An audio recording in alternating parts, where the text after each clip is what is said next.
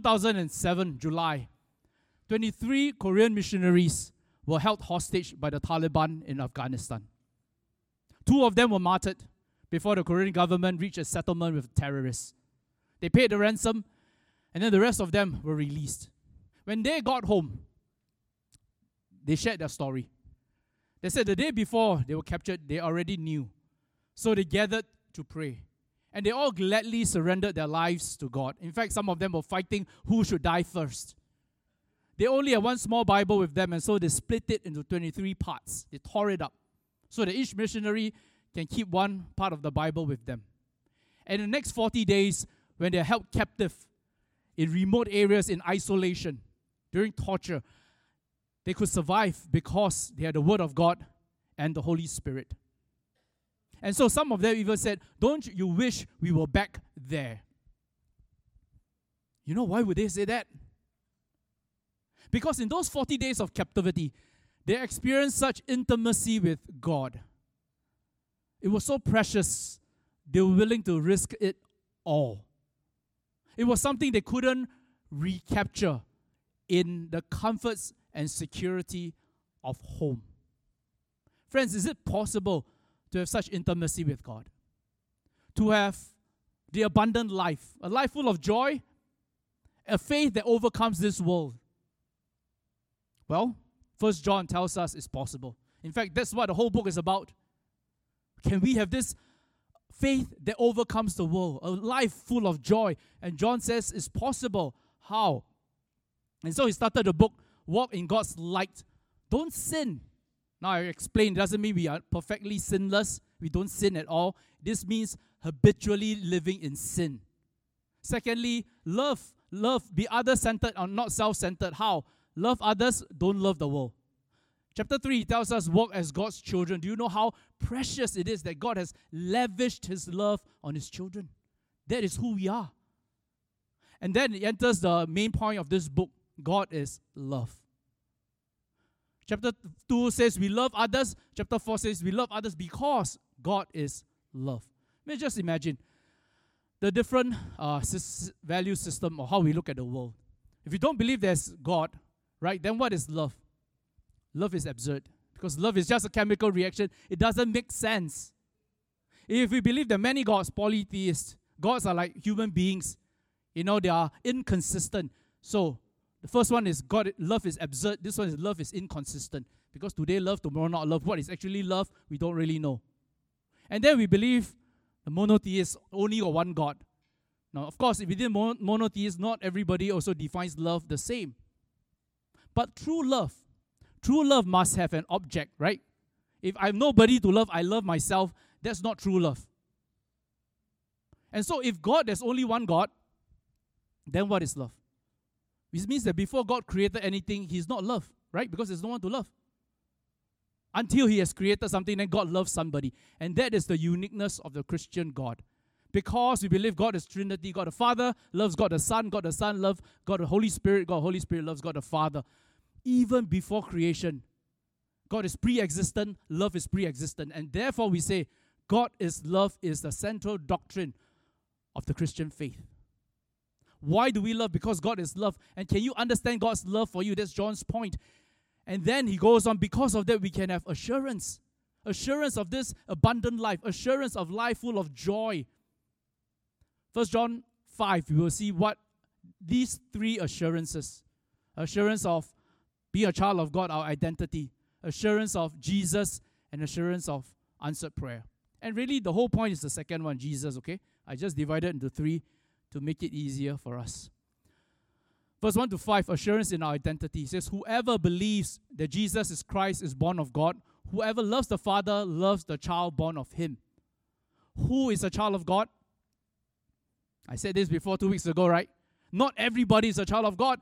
Those who believe, all of us bear the image of God. But sin marred the image. And so we need the gospel to restore this image. Whoever believes Jesus is Christ is born of God. And how do you know this? Is when we love others who are born of Him. It means there's love between brothers and sisters. How do you know we love each other? Verse 2 it says, By this we know we love the children of God, right? A continuation of verse 1. How? When we love God and observe His commandments. So we know we love each other. It's not indulgent love. It's not that we ignore each other, so we don't hold each other accountable. He said, when we love each other, when we love God and obey His commandments, we love in God's truth. And how do you know you're really observing God's commandment? He says, For this is the love of God that we keep His commandments. His commandments are not burdensome. So we ask ourselves, you know, is God's commandments burdensome to you? Some of us, we feel, oh, God's commandments very burdensome. Cannot do this, cannot do that, want to restrict me. Now, the truth is, we are all restricted by something.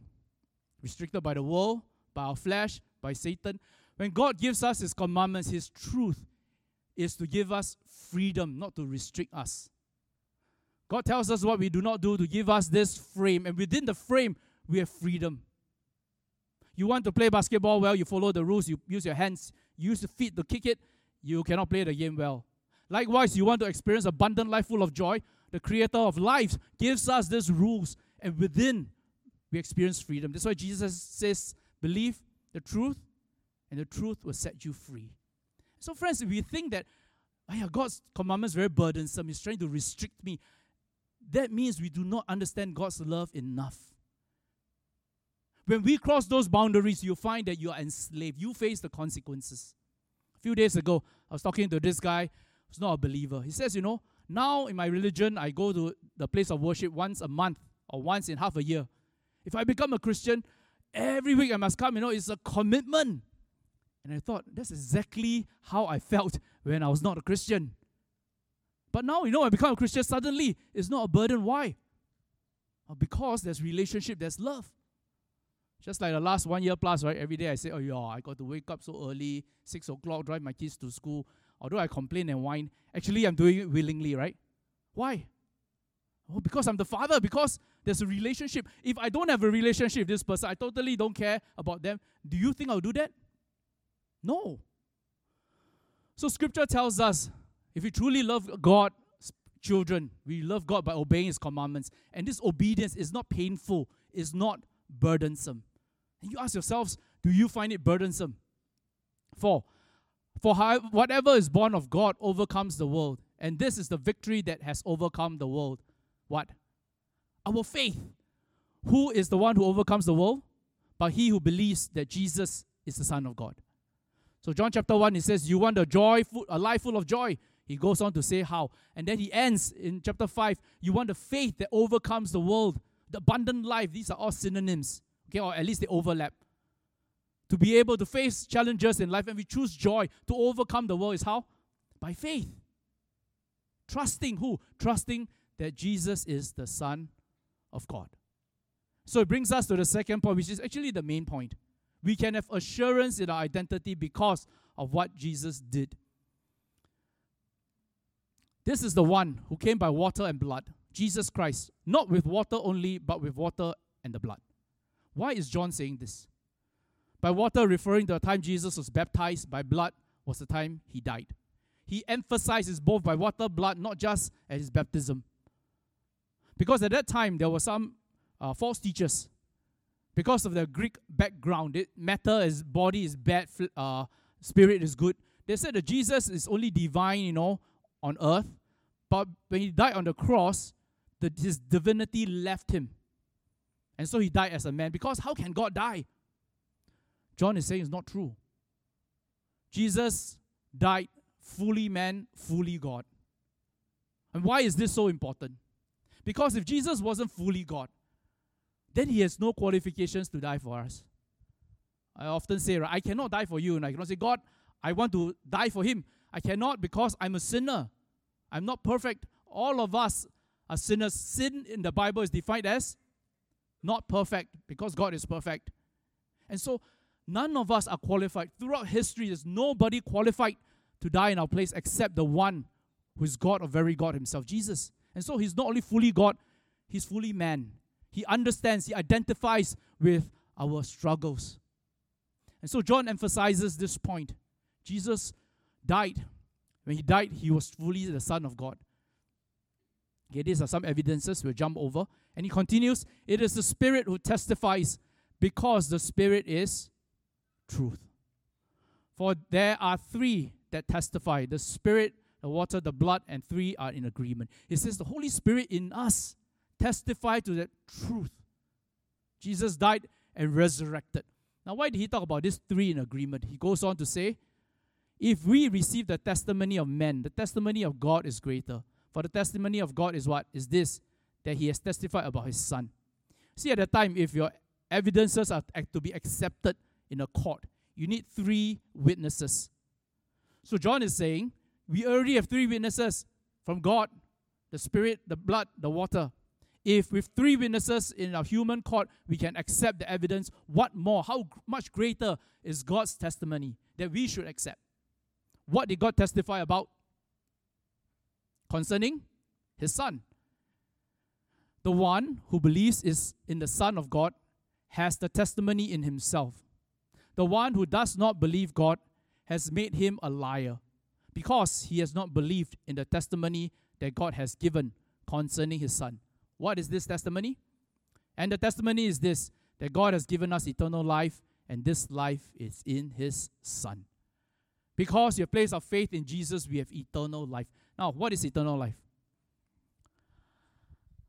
We all believe, right, Jesus, we want eternal life. That's our biggest reward, but what is it? If you can't define it, how do we live it? You know, in Greek, when it comes to life, there are two words, bios and zoe. Bios, which is where we get our word biological, zoe, zoological. Bios means the life in the flesh. When you stop breathing, no more bios. Zoe refers to the quality of the life. It includes your biological life, but more, and then some. That is why every time you talk about abundant life, life that is truly life, life that overcomes eternal life, it uses the word Zoe. And so this life is characterized by the fullness, a relationship with God, being able to choose peace and joy in the midst of all these trials. And then when does eternal life begin? He who has the Son has the life. When do you have the life? When you believe in Jesus, when you're born again, when you're sealed with the Spirit. These are events that happen at the same time. Something changes in you. You're born again. You have the Son, you have the life. He who does not have the Son of God does not have the life. These things I've written to you who believe in the name of the Son of God, so that you may know that you have eternal life. So, if eternal life begins now, are you, exa- are you experiencing it? You see, if eternal life for us is a ticket to heaven, meaning I only enjoy after I die, I'm waiting for it, then in this world we are constantly trying very hard because we don't know how, what it will be when we stand before God. We are afraid. And in that case, in our minds, the image of God is that of an angry judge because one day we'll be judged by Him. Whether we are conscious or not, that's what we are doing. But if eternal life begins now, it's the here and now, it's different, right? Because we are already have it, we are enjoying this life, and God is not an angry judge, but He is like a father, like a father looking for his lost son, like a shepherd looking for his lost sheep. So He changes the whole paradigm of who God is. So, friends, if we understand eternal life begins now, are we experiencing it? What are you using your life to pursue? Every day, are you just going day by day, breathing, working, earning money so you can enjoy yourself and do whatever you want? If I life is not much meaning, you give minimal effort to cruise through life, you have mediocre dreams. Pursuing materialism that cannot fulfill, or mindless entertainment. Or are we choosing? Choosing to rely on God, choosing joy, having peace despite the circumstances. Knowing that actually, whatever you're doing as a student, uh, looking after your family, or at work, there is an eternal significance. You are there for a purpose, not just to make money, not just to complete the task. You have a mission. Through our good work, we testify about who God is. I mean, in August, we're having Alpha, right? We cannot wait till a week or two before, then we go invite. People respond to invitation when they see our lives. Meaning, consistently, they're asking, why is this person joyful? Why is people having peace despite all these pressures? Why are they having a values that are so different? That is eternal life. It begins right now. So, do we have this assurance? John says we can. Our assurance as child of God, assurance because we have this because of what Jesus did for us. We are saved by grace, but we are also kept by grace. A daily walk of following Christ is by grace on what he has accomplished. Therefore, Paul says, fight the good fight, take hold of the eternal life. He didn't say, wait, wait till you die, enjoy eternal life. He said, take hold, it's active. Are we grabbing on to our eternal life? Enjoying that life? The third assurance we have is answered prayers. So, verse 14, after he talk about why he wrote the book so that we, ha- we can know Jesus is the Son of God and we have et- this eternal life, he says, This is the confidence which we have before him, that if we ask anything according to his will, he hears us. And if we know that he hears us in whatever we ask, we know that we have the request which we have asked from him. Pray according to the will of God. Two weeks ago, Paul said this. I mean, John said this. Whatever we receive from him, because we keep his commandments, do the things that are pleasing in his sight. I said I'll explain today. Right? When we try to understand the topic, we need to take out different parts of the Bible, what it says about this, what it says about prayer. John says, when you obey him, obey his commandments, you know, he responds to us. John 5, he says, praying according to the will of God. Of course, in James says, you don't have because you don't ask. You ask and don't have because wrong motives. So when we pray, we need to pray specifically, but with the right motives. So we need to pray according to the will of God. But does everything God will happen? What do you think? Does everything that God will and desire happen? No, uh, not really. Scripture tells us God is patient, not wishing that any shall perish, but all to come to repentance. But does everybody come to repentance? No. So there's certain parts of God's will that He desires, but He gives us this free will to respond. How it works, I don't know. But clearly, He desires this, but not everybody is going to repent. So when we say pray according to God's will, to just try to, it's not, of course, not easy to understand, but simply there's this part about God's will, we say general revealed will, which is the Bible. You want to know God's will, we read the Bible. Through that, we understand, we pray according to it. And then there's God's specific will in each of our lives. That one is a mystery we don't know. That's why we pray. That's why we talk to God. And that's why as we pray for something, we say, God, if you are willing, do this. Some people say when we pray with faith, don't say we are willing. God, do it, just believe. Now, I think that's not correct. Okay? Because Jesus himself, when Jesus prayed, he said, What? Not my will, but yours be done. And so we pray according to God's will. What do we pray for? Now, there's many things you can pray for, but in First John, he specifically says, not just pray anything you want, but pray for a brother who is sinning. So you can pray according to God's will. You, you know he'll respond. If anyone sees his brother committing a sin not leading to death, he shall ask, and God will give him life to those who commit sin not leading to death. Then there is a sin leading to death. I do not say that he should make request for this. All unrighteousness is sin, and there's sin not leading to death. What sin leading to death and not leading to death? What is he talking about?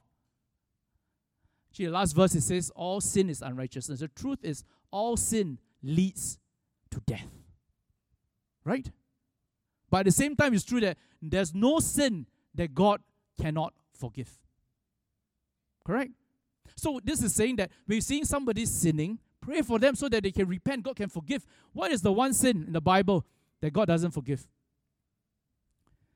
It's when we don't believe Jesus is Messiah. When we stand before God Right? The only thing that qualifies us is Jesus. His finished work on the cross. In the Bible, there's one part that says, if, if we blaspheme the Holy Spirit, God will not forgive. And so there's this website called Blasphemy of the Holy Spirit. People are recording themselves cursing the Holy Spirit, you know, as if to demonstrate their courage. But actually, to me, they are demonstrating their ignorance. Because when you read that part of the Bible about blasphemy the Holy Spirit, Jesus was talking to the Pharisees. He says, You should know, you know the Old Testament, Messiah comes in the power of the Holy Spirit. And so when Jesus was performing those miracles, the Pharisees were saying, This is not from the Holy Spirit, this is from those evil spirit. Jesus rebukes them by saying, You're blaspheming the Holy Spirit. It's not forgivable. It's actually, they are rejecting Jesus as Messiah. So actually, it's consistent. There's no sin. All sin leads to death. There's no sin God cannot forgive. When we stand before God one day, what qualifies us for salvation? What qualifies us to be a child of God now is our faith in Jesus Christ. It's the Holy Spirit who causes the change, transformation to give us to be born again into the kingdom of God. These are two events that happen simultaneously when we make the decision of faith and God bonds us into his kingdom. And so, this whole thing, John is saying, pray for people to repent. But then there's, there's when he said, I do not say he should make requests. He didn't say, don't pray for those who are hardening. If this person keep rejecting and keep hardening, he says, maybe you shouldn't, you should stop. Okay, we don't know why he said that. Okay, maybe it's like Paul saying to the Corinthians, right? This, this guy who is having relations with his stepmother, he says, forget it, just hand him over to Satan. But whatever the case is, this point here is that we have this direct access to God. And the question is are we enjoying this relationship that we can commune with God to tell Him our needs? Louise Spoon shares this story. She said, God, I need $153.27 by 2 p.m. today, and it's already 1.30. You know, when she said this, she was sitting in a car parked in uh, the mall, of a, the parking lot of a mall. She needed this amount of money to go to buy an air ticket to fly to another state for a conference. It was a medical conference on a very rare disease. She caught it after her cancer treatment, and it, was, it caused her so much pain. Even though she's not a medical profession, her doctor, seeing her, her in so much pain, had made all the arrangement for her to attend the conference. He paid all the expenses except the air ticket. So she knew from the beginning it was going to be hard for her to come up with this money because she spent most of her money on the cancer treatment. But she says, God, I believe you opened this door. It's an opportunity for me to understand my sickness. And if you have given me this opportunity, you'll provide. Back then, when the disciples had to pay taxes, you brought them to a lake. And the first fish that they caught, he had enough money in his mouth to pay the taxes. And so, God, where is my lake? And so she was praying, right? Then she saw this car pulling out of the parking lot. She knew the lady driver was a lady who has been attending her uh, church Sunday luncheon. She has been attending for months, but they have not talked before. The lady took a dub, made a double take. She looked at her, turned away, and looked at her again, and then the car slowed down. Then it sped up, then it slowed down, and finally it came to a stop right in the middle of the road. She didn't even park the car. She came out and walked towards Louis, so Louis lowered the window. So she introduced herself, says, I'm Beverly, you know, I'm from your church. So Louis nodded. Then the lady stammered.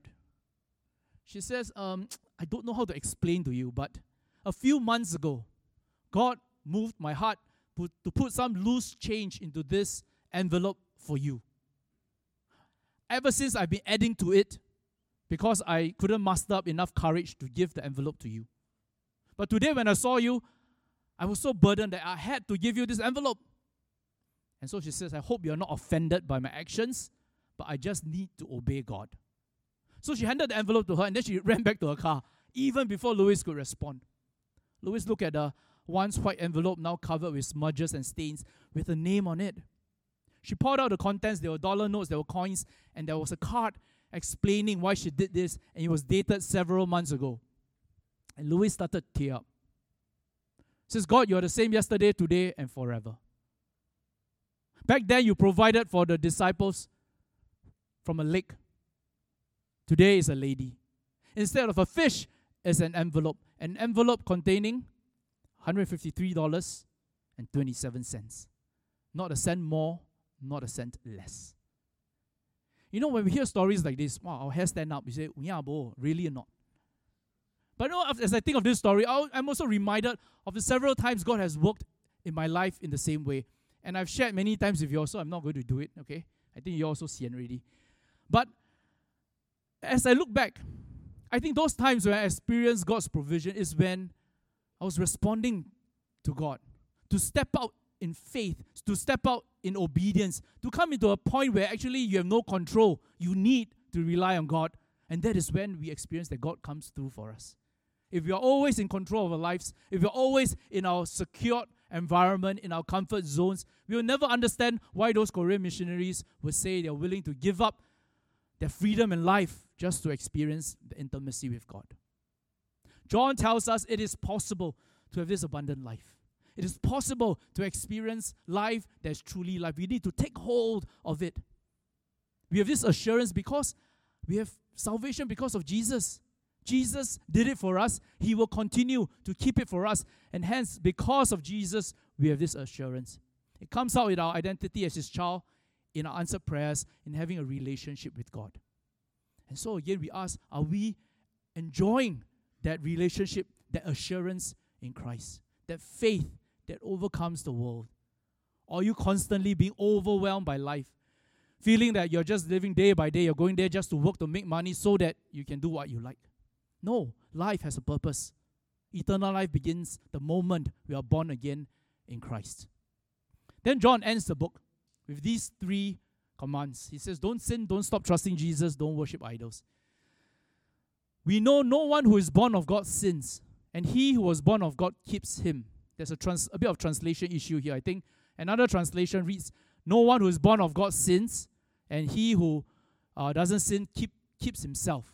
Meaning, as we don't live a life of sin, you know, we are, protect, we are, we are, keep, we are protecting ourselves. God watches over us. The idea is this. Actually, he is a recap of chapter 1 right from the beginning. He says, You want a life full of joy? Don't live a life of sin. Sin will tell us, Nobody knows, just come. I promise you, you will enjoy momentary pleasures. But sin always over promises and under delivers. Bert Hunter is a photojournalist. He shared this story that he said he'll never forget. He was un- interviewing this snake charmer. He said to her, You know, you live, it, you, you live in such a nice place. clearly, you're wealthy and you look good. Why are you involved in such a dangerous business of handling or charming poisonous snakes? She laughed and she said, I'm doing this not because I have to, but because I enjoy the danger. It gives me a sense of thrill, it makes me feel alive. One day I will stop. I will spend more time in my garden, gardening. I can quit at any time. So Bert took her pictures and she was just handling those snakes. Then she said, Now, don't move, okay? I'm going to take out this new snake. It's very poisonous and it's not used to my touch yet. So she took it out, but the cobra stiffened its body. And then she whispered. She whispered to Bert, she says, don't make a sound. Don't move. Something is wrong. Let me put the snake back. But before she could do it, the snake sunk its fangs into her arm. She winced in agony, but calmly she put the snake into a basket. Then she told Bert, Go to the medical box and re- go and get the snake serum. And Bert wrote in his article, he says, My heart was pounding, I was sweating, I was nervous, I was rummaging through all the stuff, and I found this vial of snake serum. Then I, she instructed me how to use the syringe to to take out the serum, and in my state of panic, I accidentally crushed the vial. The serum oozed through my fingers onto the floor, and I said to her apologetically, I said, I'm so sorry. Where can I get more serum? And she said in a quiet voice, That was the last of it. A few minutes later, she died in agony. And Bert, in the last part of the article, he wrote, I will never forget what she said. I can always quit. We think we can always quit. We think nobody will know, but when you want to quit, you realize that sin will not let you go. At the end of the day, when we sin, we bear the consequences of death and brokenness death of a relationship, death of a career, death of your reputation, death of your family, death of your soul. You don't believe? We just look at what's happening in our parliament, right? You know the guy who worships down the road? And again, I always say we are not here to judge, but can you imagine the pain he's putting himself, his family, his church, his God through? That is why John says, You want joy, full of joy, full of joy, the faith that overcomes, don't sin. Don't live in darkness continually, habitually, When we occasionally sin, what do we do? First John tells us, repent. Then he goes on to say, we don't sin. We know that we are of God and that the whole world lies in the power of the evil one. We know that the Son of God has come. He has given us understanding so that we may know him who is true. And we are in him who is true, in his Son, Jesus Christ. This is the true God, eternal life. He brings us back to the whole, the sum of the whole thing, Jesus. Remember chapter 1, chapter 2, chapter 3, he says how you should live. Chapter 4, it says we can live like that enjoy this fullness of life because God is love. Chapter 5 is telling us how why is God's love we can experience it because Jesus. And so we will not lose your salvation when you sin. You will not lose your identity as a child of God, your position, but it affects our relationship. So Spurgeon says Christians can never sin cheaply. They pay a heavy price for iniquity. Transgression destroys peace of mind, obscures fellowship with Jesus, hinders prayer, brings darkness over the soul. Finally, he ends Little children, guard yourself with idols. Every time I read here, I continue to scroll. Eh, no more. Or you turn the page last time. Eh, why no more? Why, why just end like that? You know, a typical Greek epistle, a Greek letter, always ends with a prayer. Thank you, thank this person, thank that person. I'll come and see you. Some, he will say something, but in John, he just ends. Don't worship idols. Why? The more I think about it, the more I get it. If the whole purpose of the book is for us to uh, enjoy this relationship with God, the main thing that prevents us from enjoying relationship with God is sin. What is sin? If you think about the Ten Commandments, that represents what God desires. The first few is to love God, the rest, love people, right? The first commandment is, You shall have no other gods before me. Don't worship idols. Which means if we cannot, if we sin, we transgress the rest of the commandments, right? Don't honor your parents, you lie, you kill, or whatever. It's because you fail on number one, because we have idols in our lives. What are idols? Martyn Lloyd-Jones said this The greatest danger and enemy that confronts us is not a matter of deeds or of actions, but of idolatry. An idol is anything in our lives that occupies the place that should be occupied by God alone. Anything that takes the place of God in our lives. An idol is anything that's central in my life, anything that seems to be essential. An idol is anything by which I live on, which I depend. Anything that moves and rouses and attracts and stimulates me is an idol. An idol is anything that I worship, anything to which I give much of my time and attention, my energy, my money. Anything that holds a controlling position in my life is an idol. What takes the place of God in our lives? I must get the job. I must have this standard of living. I must get married. I must have children. What is it that we place before God that we must have that it controls the rest of our lives that we don't have? We feel miserable. So you think about those things you're struggling with. Those things that cause you to be discontent with God ultimately is an idol. And an idol doesn't just mean bad things. Many times for us, it's good things that we make ultimate. That's what Timothy Keller says. Good things made ultimate. And so, in my pastor's voice, I share with you the story of Augustine, right? Ultimately, Augustine says the essence of sin is disordered love. Disordered love, that's idolatry. Disordered love is means that we often love less important things more and more important things less than we ought to. The wrong prioritization leads to unhappiness and disorder in our lives. How do we get over disordered love? That is when we understand God's love for us. That is why this whole book of John is structured this way. It tells us how we can enjoy this abundant life, the faith that overcomes the world. Tells us it's God's love that transforms us because ultimately the issue is idolatry, disordered love. Then we can only reorder our loves by understanding true love. And we have this true love because of Jesus. And so as we come to the end of the book, we say, What is love? Trying to define what is love, right? This whole year we talk about love because our theme is on outreach. Outreach is not just making us go share the gospel, but out of we understand God's love, we want to share it. Do we understand the love of the Father for us? You know, my I my twins, right? I did IVF to have children, right? So before, I think a month before they, my wife gave birth, I had a nightmare. I dreamed that they came out, they were black. Okay, because the time I stayed in America, I thought the lab mess. I really had a nightmare. Okay, y'all don't laugh. woke up in sweat. I told my doctor. A few weeks later, or maybe a month, when the delivery on the delivery day, we were in the OR because it's twins. You know, anytime if natural birth cannot work, must cut open, right? So we were there. I was mocked up. I was holding a scissors in my hand, ready to cut the umbilical cord. It was really tense, right? My wife has been like in labor for many hours. A few strangers are staring between her open legs. And then suddenly my doctor says, Hey, your child has a head full of golden hair. I was like, What? Now he remembered my fear, he packed it away, and at the right moment he took it out. So I often say I should not have paid him, even though he did it free for me. Anyway, when the babies came out, I mean, they didn't look like babies at first because they were like less than 2 kg, you know. I could lift up each of them in, in my palm. This was the first day, right? They were slimy, crying, don't have any baby fat, so all bones.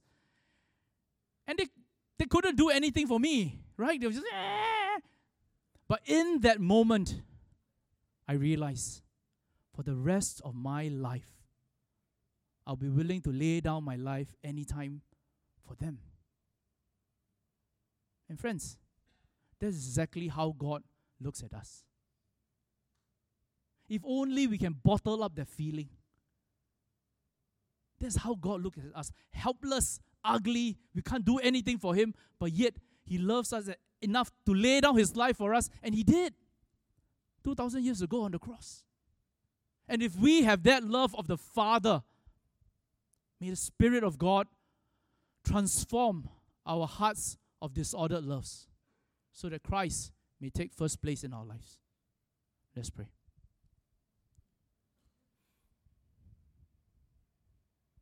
I just give give us a time of meditation to respond to God in prayer. Let's pray for Holy Spirit to pour forth, as Paul would say, pour forth God's love abundantly into our hearts. Let the love of God recapture our hearts, reorder our loves, that we truly see Christ lifted up.